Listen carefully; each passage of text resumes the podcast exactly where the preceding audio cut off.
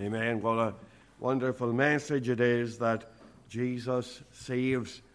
Wonder if we could turn in our Bibles to the book of Acts, chapter 13.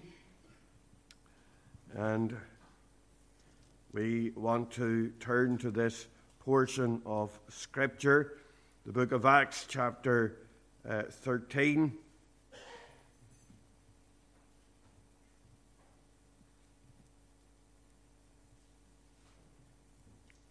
And we're going to read from verse 14 of the portion of Scripture, Acts chapter 13, and beginning our reading at verse 14.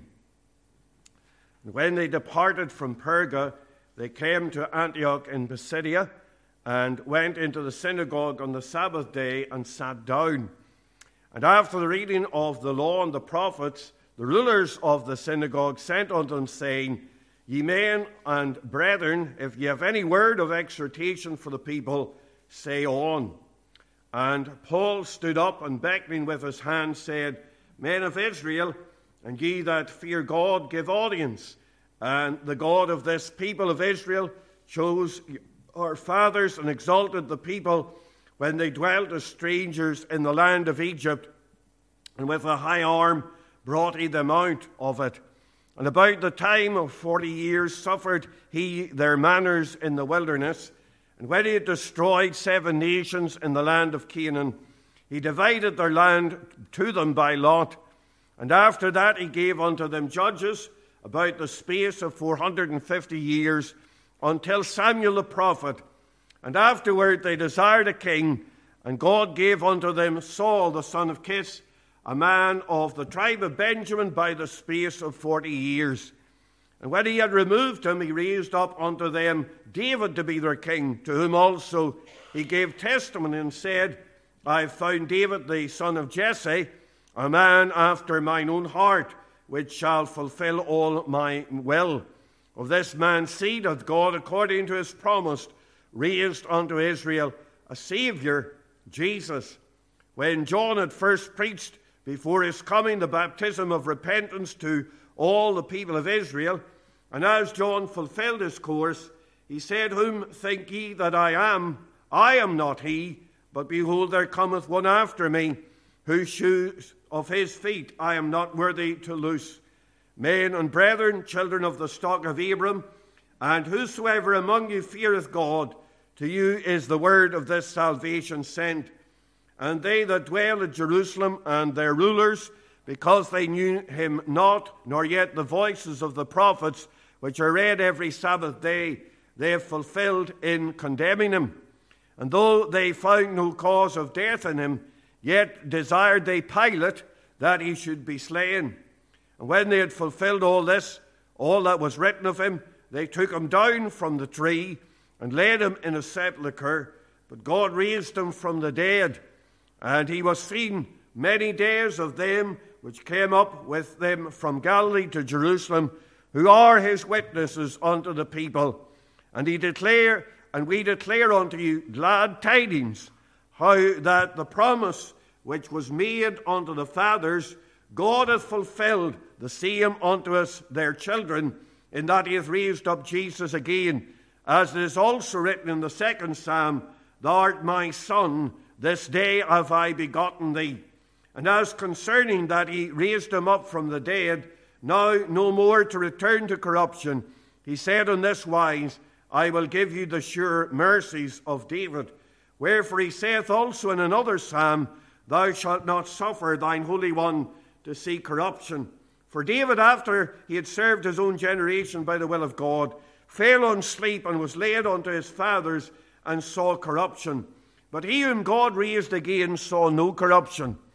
But be it known unto you, therefore, men and brethren, that through this man is preached unto you the forgiveness of sins, and by him all that believe are justified from all things from which ye could not be justified by the law of Moses.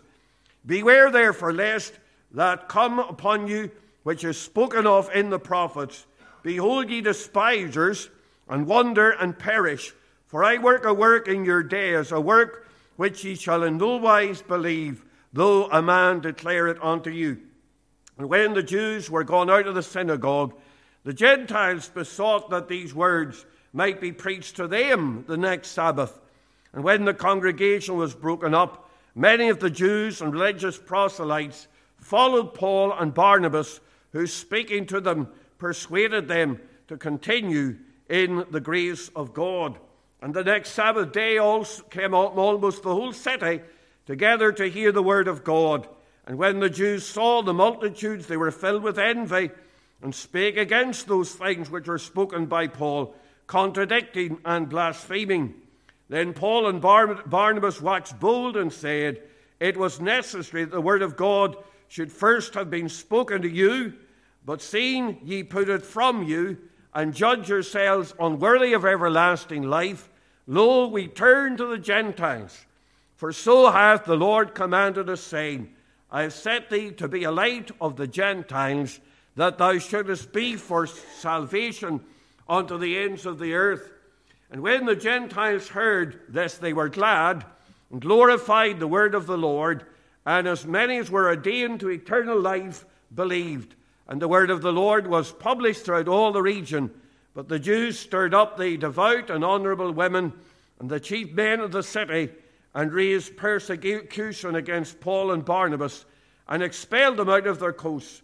But they shook off the dust of their feet against them and came unto Iconium. And the disciples were filled with joy and with the Holy Ghost. Amen. We know the Lord will add his blessing to the reading of his precious word to our hearts. Let's just unite together, please, to the throne of grace again. Our loving God and our gracious Father, we do thank thee for these scenes. We thank thee for the preaching of the word, both to Jew and to Gentile.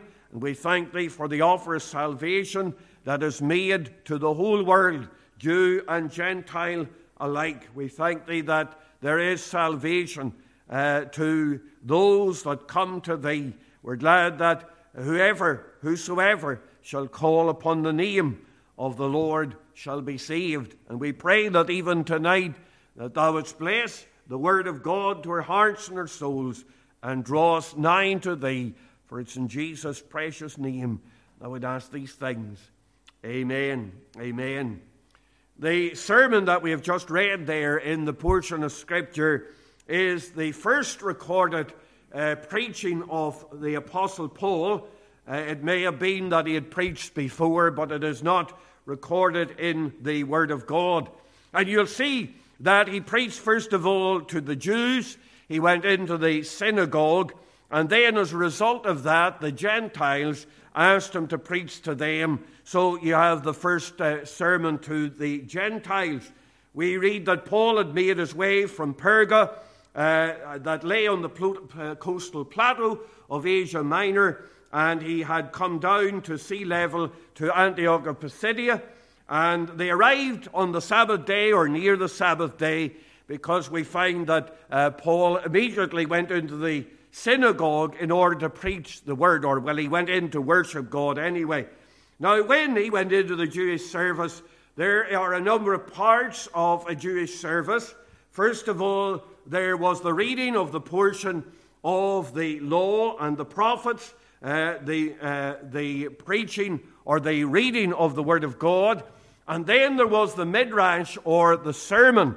And it was the custom in those days that someone who was a visitor in the synagogue would be asked to say a few words. You'll remember how that the Lord Jesus went into the synagogue there at Capernaum and he was asked by the leader of the synagogue to preach the word. And you remember how the Lord Jesus was able to bring a word from the prophecy of Isaiah. And when he asked the Lord to speak, the Lord had told them that this day was for the prophecy fulfilled in their eyes. And we find that on this day here, that we read in Acts chapter 13, that the leader of the synagogue turned to Paul and Barnabas and asked them if they had any word to speak. And we find that Paul stands up before them and begins to preach the word of God. And we think of this tremendous sermon that is made here. And Paul comes to bring the word of God. And this is the first recorded uh, occasion in which Paul brings the Word of God. Now, it is interesting then to see the themes that Paul is going to set forth. What is he going to say as he comes to these Jews?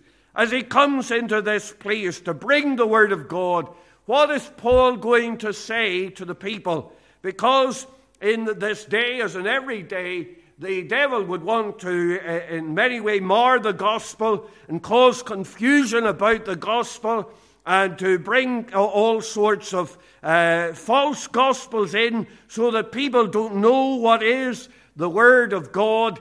And we want to see here this man, this apostle, what it is that he preaches as he seeks to bring the gospel of God. Because the uh, thing is that you don't want to hear my opinion. You, you don't want to hear my way of salvation. I could tell you the truth, or it may be that what I tell you is not the truth. So, what you need tonight is the truth of God. What you need tonight is that we have God's precious word, that we are bringing the doctrines and truths of what God has said in His word. And tonight we want to think about this sermon that is preached by the Apostle Paul. And I want us just to think about the way that he preaches and about the themes that he brings so that we know that what we are preaching is the same as the Apostle Paul, because it is that message that you need to hear. Not my message, nor the message of a church, nor the message of a preacher or any man. We need the Word of God.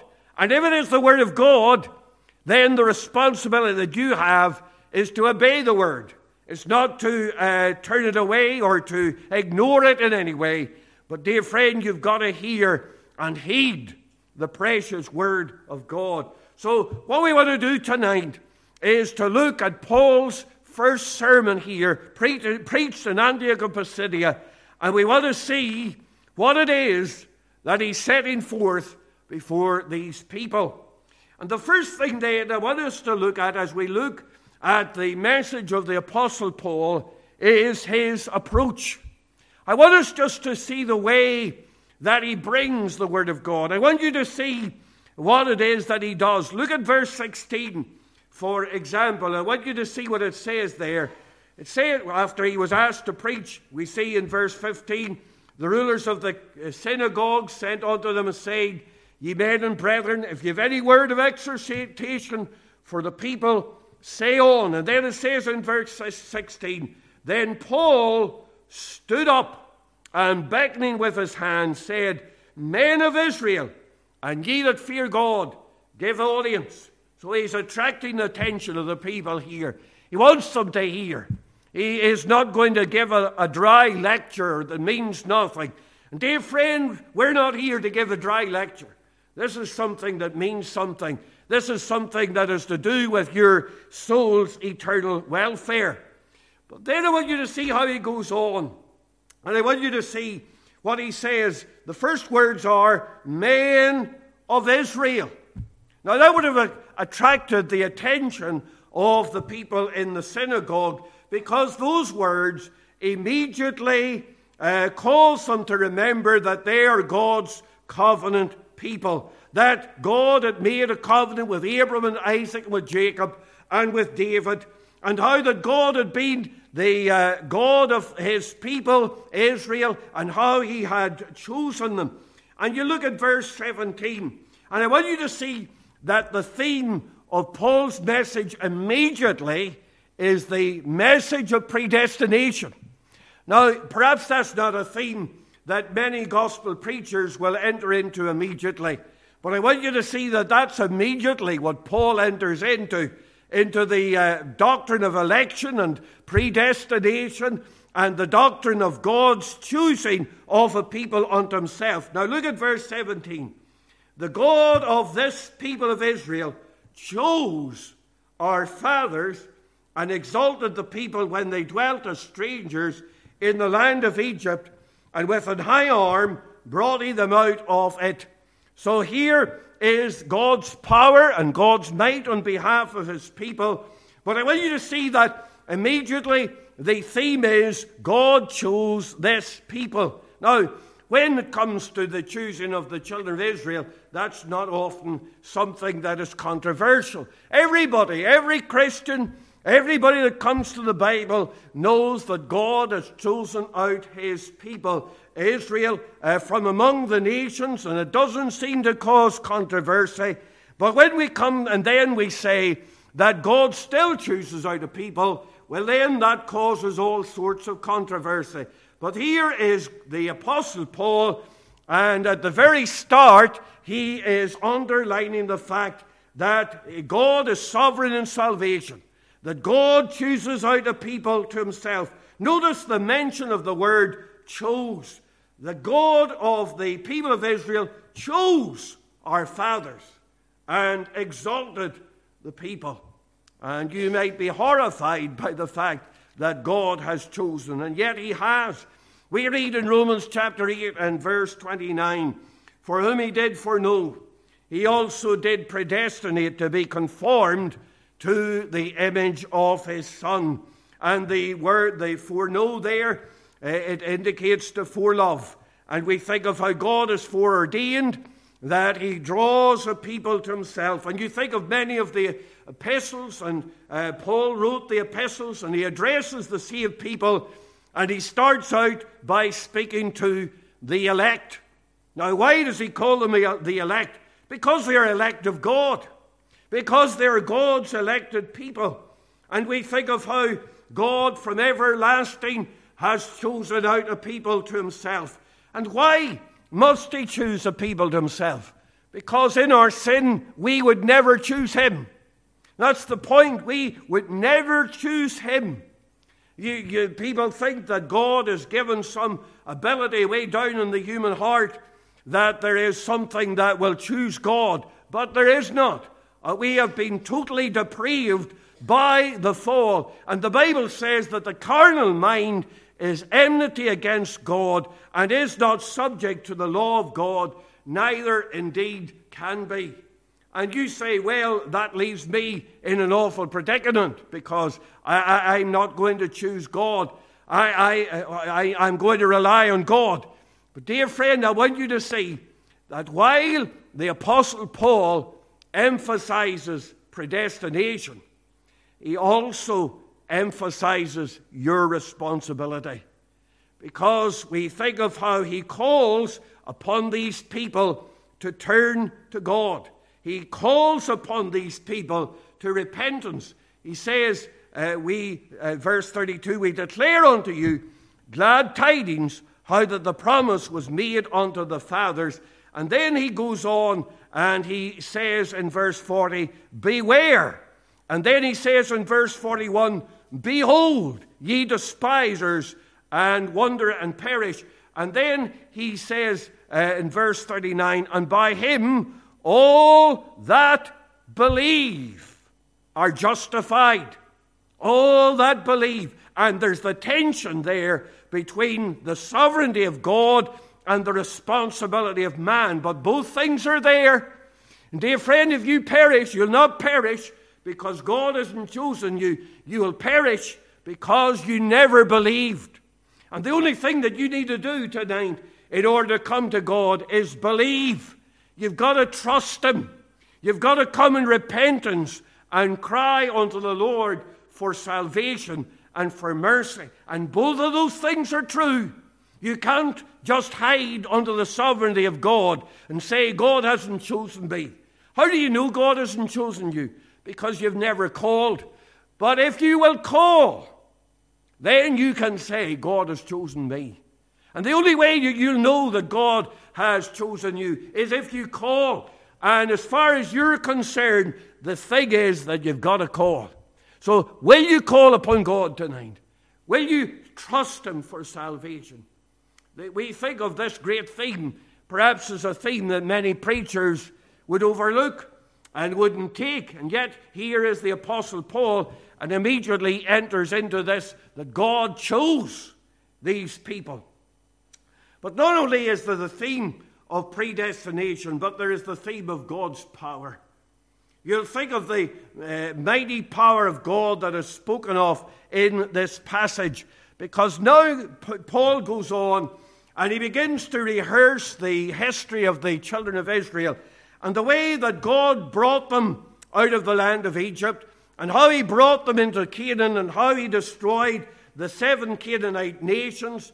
And then you get a rehearsal of the history of Israel, and you can see how that God, in his mighty power that had chosen these people, brought all things to pass. And we think of how God, in his mercy, has reached down uh, into the lives of men and women and has brought them from nature's darkness and we think of the power of God to save. He has power to save you.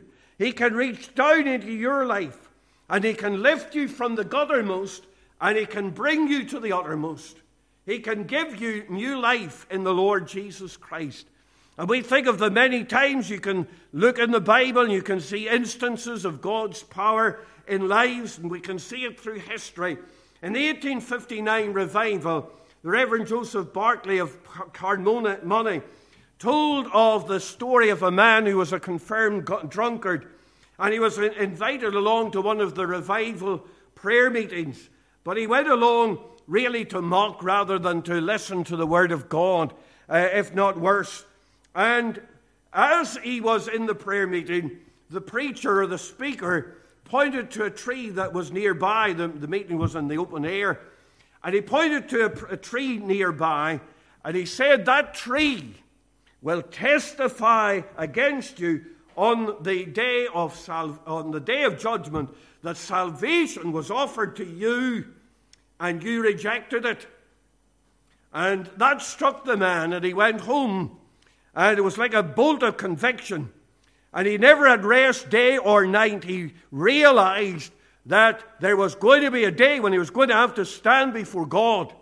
And the very creation itself would testify against the fact that he had been told the way of salvation and that he'd never come.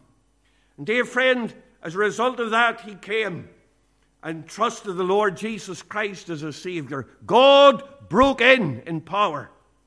Gideon Ouseley was one of the uh, men known as the Black Cap Preachers toured around uh, Ireland preaching the gospel with another man by the name of Charles Graham. They were Methodists, but one day Charles Graham, or uh, it was actually Charles Graham that was there, but uh, Gideon told the story about Charles Graham one day. He was on the street of Irvinstown, and a man came around the corner and bumped into Charles Graham, and the man was co- uh, carrying a cockerel and uh, he had uh, a bird under his uh, coat.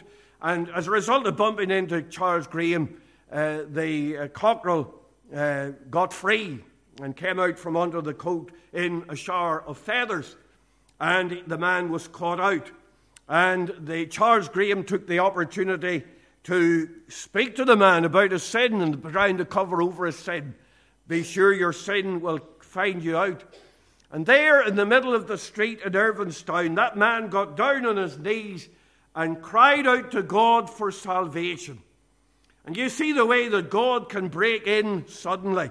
God, in his power, had broken into Israel. God had destroyed nations. God had done these mighty things for the children of Israel. And the same God who can destroy nations is the same God who's able to save you Dear friend, you might think, well, how could I be saved? And yet God, in His mercy, saves to the uttermost those that come unto God by Him. So there's the theme of predestination, and there's the theme of God's power. But there's another theme here in what Paul preaches, and that's proof. Now, you'll see if you go down through the portion of Scripture, for example, in verse 33, he says, as is also written in the second psalm. And then, if you go down there, uh, you'll see in verse 34, uh, I will give you the sure mercies of David. Verse 35, wherefore he saith also in another psalm, Thou shalt not suffer thine Holy One to see corruption. And as uh, the apostle here is preaching, he's preaching the word. He's preaching the word. He's not coming with his own philosophy. He's not coming with his own ideas.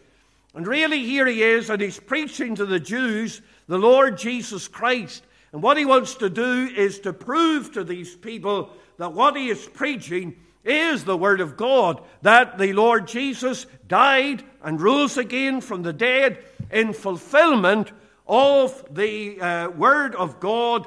And what he is preaching is in accordance with the Word of God. And that's what every preacher has got to do. We've got to come to you with the Word of God. It is the truth of the Scriptures. If they preach not according to this Word, the prophet said, it is because there is no light in them. And we've got to preach the Scriptures.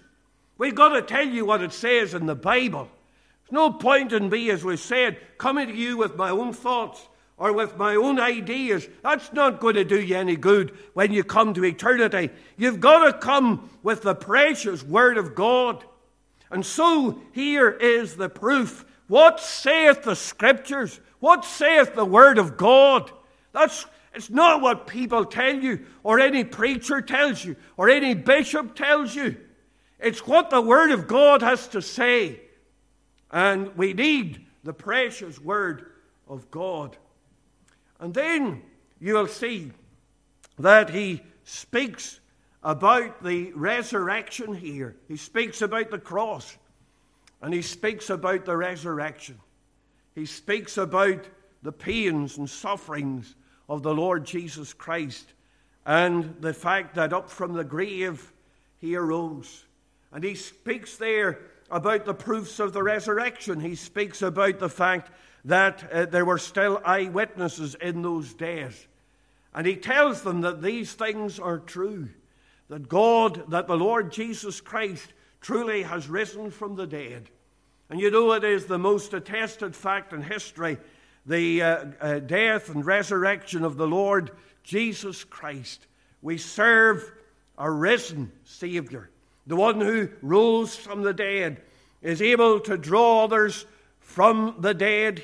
We, because he lives, the Bible says we shall live also. And what a message of uh, rejoicing and peace and blessing is brought by the Apostle Paul. It is a biblical message, and that's what we need to come to you to bring to you today in this meeting. So we see the approach. It is a biblical approach. It's, I suppose, a doctrinal approach but it is with the truth of God. And that's what you need. But then I want you to see not only the approach here, but I want you to see the application. Now, it's no good uh, reciting a lot of facts. Uh, we can bring you uh, a lecture tonight and we can tell you all the facts about uh, the way of salvation and about the way that the Lord Jesus died on the cross, and that would be useful and it would be a, a wonderful subject of um, contemplation to think about what it meant for the Lord Jesus Christ to die on the cross and about all of the details. And of course, as God's people, we never tire of the details of the cross and about what our Savior did. And we could give you a theological lecture. But, dear friend, it's not just a theological lecture that we need to bring. And I want you to see that Paul is a preacher. He's not a lecturer. He's not just coming to bring facts or theological doctrines, but he wants to apply it. And you'll see the way that he applies it. You'll see the application here. Look at verse 26. He says, Men and brethren, children of the stock of Abram, and whosoever among you fears God, to you uh, is the word of this salvation sent. So he comes now, and there's a personal application. To you is the word of this salvation sent. And the word of salvation here is personal. And dear friend, what a wonderful thing it is that the Lord comes down to us in a personal way and He brings us the word of salvation. And I thank God that the word is sent. It's sent to you, it's sent to men and women in this day and generation. But what is the salvation that is sent? Well, I want you to see that it is a perfect salvation. It speaks there about the risen Redeemer. It is the proclamation of forgiveness of sins. We think of um, how he speaks there about uh, the sin that had separated them from uh, the Lord. If you look at verses 38 and 39, it says, Be it known unto you, therefore, that through this man is preached unto you the forgiveness of sins, and by him all that believe are justified from all things from which he could not be justified by the law of Moses. So there's the message. And he says to you as this message come, a message of forgiveness, a message of justification. Justification, of course, is where God declares us just as if we had never sinned. We thank God for the Savior who died in our room and in our stead, who lived a life of perfect righteousness. And then that righteousness, when he died, is transferred to his people. And because we are in Christ, we have his righteousness. And we thank God tonight that there is a message of forgiveness and salvation. And it is an irreversible forgiveness. It is not going to be taken back. It is that our sins are blotted out. As far as the east is from the west, so far hath he removed our transgressions from us. And thank God that this is a perfect salvation. It's a perfect salvation for you. It is not something that is going to uh, falter, is going to fail when it comes to the day when it is tested. But not only is it a perfect salvation, it's a proclaimed salvation. You'll notice that it is proclaimed. He says it's proclaimed to you, it's sent to you. We think of what Paul wrote to Timothy, and he said, This is a faithful saying and worthy of all acceptation that Christ Jesus came into the world to save sinners. He says it's a faithful saying. It is a proclaim, it's a proclamation that Christ Jesus is come into the world to save sinners. And we're glad that the word is proclaimed. We're glad that it is set out that God has sent his preachers into the world to proclaim the way of life and the way of death. And it is still proclaimed in this day and generation that whosoever shall call upon the name of the Lord shall be saved. And, dear friend, it's a wonderful blessing that you have heard the word of God proclaimed. There are many in this day and generation that have never heard the word. But not only is it a proclaimed salvation, it is a perceived salvation. The Bible says, How shall they believe in him, him in whom they have not heard? And how shall they hear without a preacher? And how shall they preach except they be sent? And these people here had heard the word and they had perceived the word. The word had come to them. And he says, To you is this salvation sent. Isn't that a wonderful thing that God sends His salvation mercy to you and to me? But not only is it a perceived salvation, it is a particular salvation. Because sometimes when God sends the world, He sends it in a particular way. It is in a way in which you, it speaks to you as maybe it has never spoken before. There are many people who sit in meetings such as this and they listen to the Word of God, and in that sense, that they are able to perceive the Word, they hear it with their ears. But you know, there are times when God reaches far beyond the ears and reaches into the heart. And, dear friend, maybe tonight God is laying hold upon you, He is speaking to you. You know, I remember a meeting uh, way back early in my ministry, and there was a young fellow had been invited in by one of his workmates to the meeting. And he sat at the back of the church, and I didn't even know that he was there. I didn't even see him. He was sort of in behind other people, away at the back of the church. And it wasn't until he was going out that I even saw that he was there. But this young fellow went into the meeting or went into work the next day, and he said to his friend that had brought him, You know, that preacher was preaching at me. He knew all about me, and he was speaking just to me. And I didn't even know that the fellow was there. I didn't know that he was coming. But obviously, God, in His mercy, had reached down and spoken to him.